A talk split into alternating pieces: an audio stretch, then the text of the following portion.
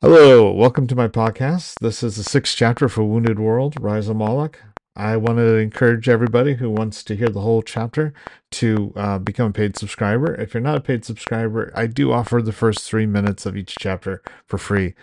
In this chapter, um, it's the longest chapter I think in the entire book. There's a lot going on. It sets this groundwork for our hero.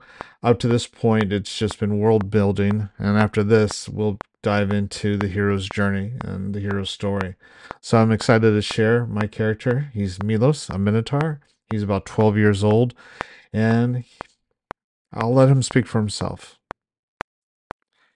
So, Wounded World, Rise of Moloch, Chapter 6, The Nightmare, Jeeno 20th, 742 VM. Milos slowly sat up, pushing his body up with his right elbow before shoving the blanket off of him, still not fully awake. His nightmare forced him to fight against his own smothering blanket until he realized where he was. The thin, worn blanket had caught his arms and legs as it twisted around him. The one room hut was dark, no light peeking through the cracks around the doorframe.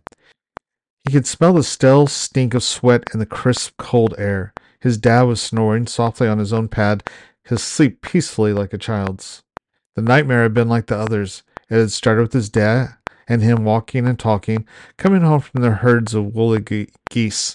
In the dream, Milos was always his current age, and not two like he had been. When the screams had started, Milos had tried to talk his dad into going into the safety of the herd, but his dad had run off towards the screaming. He always did.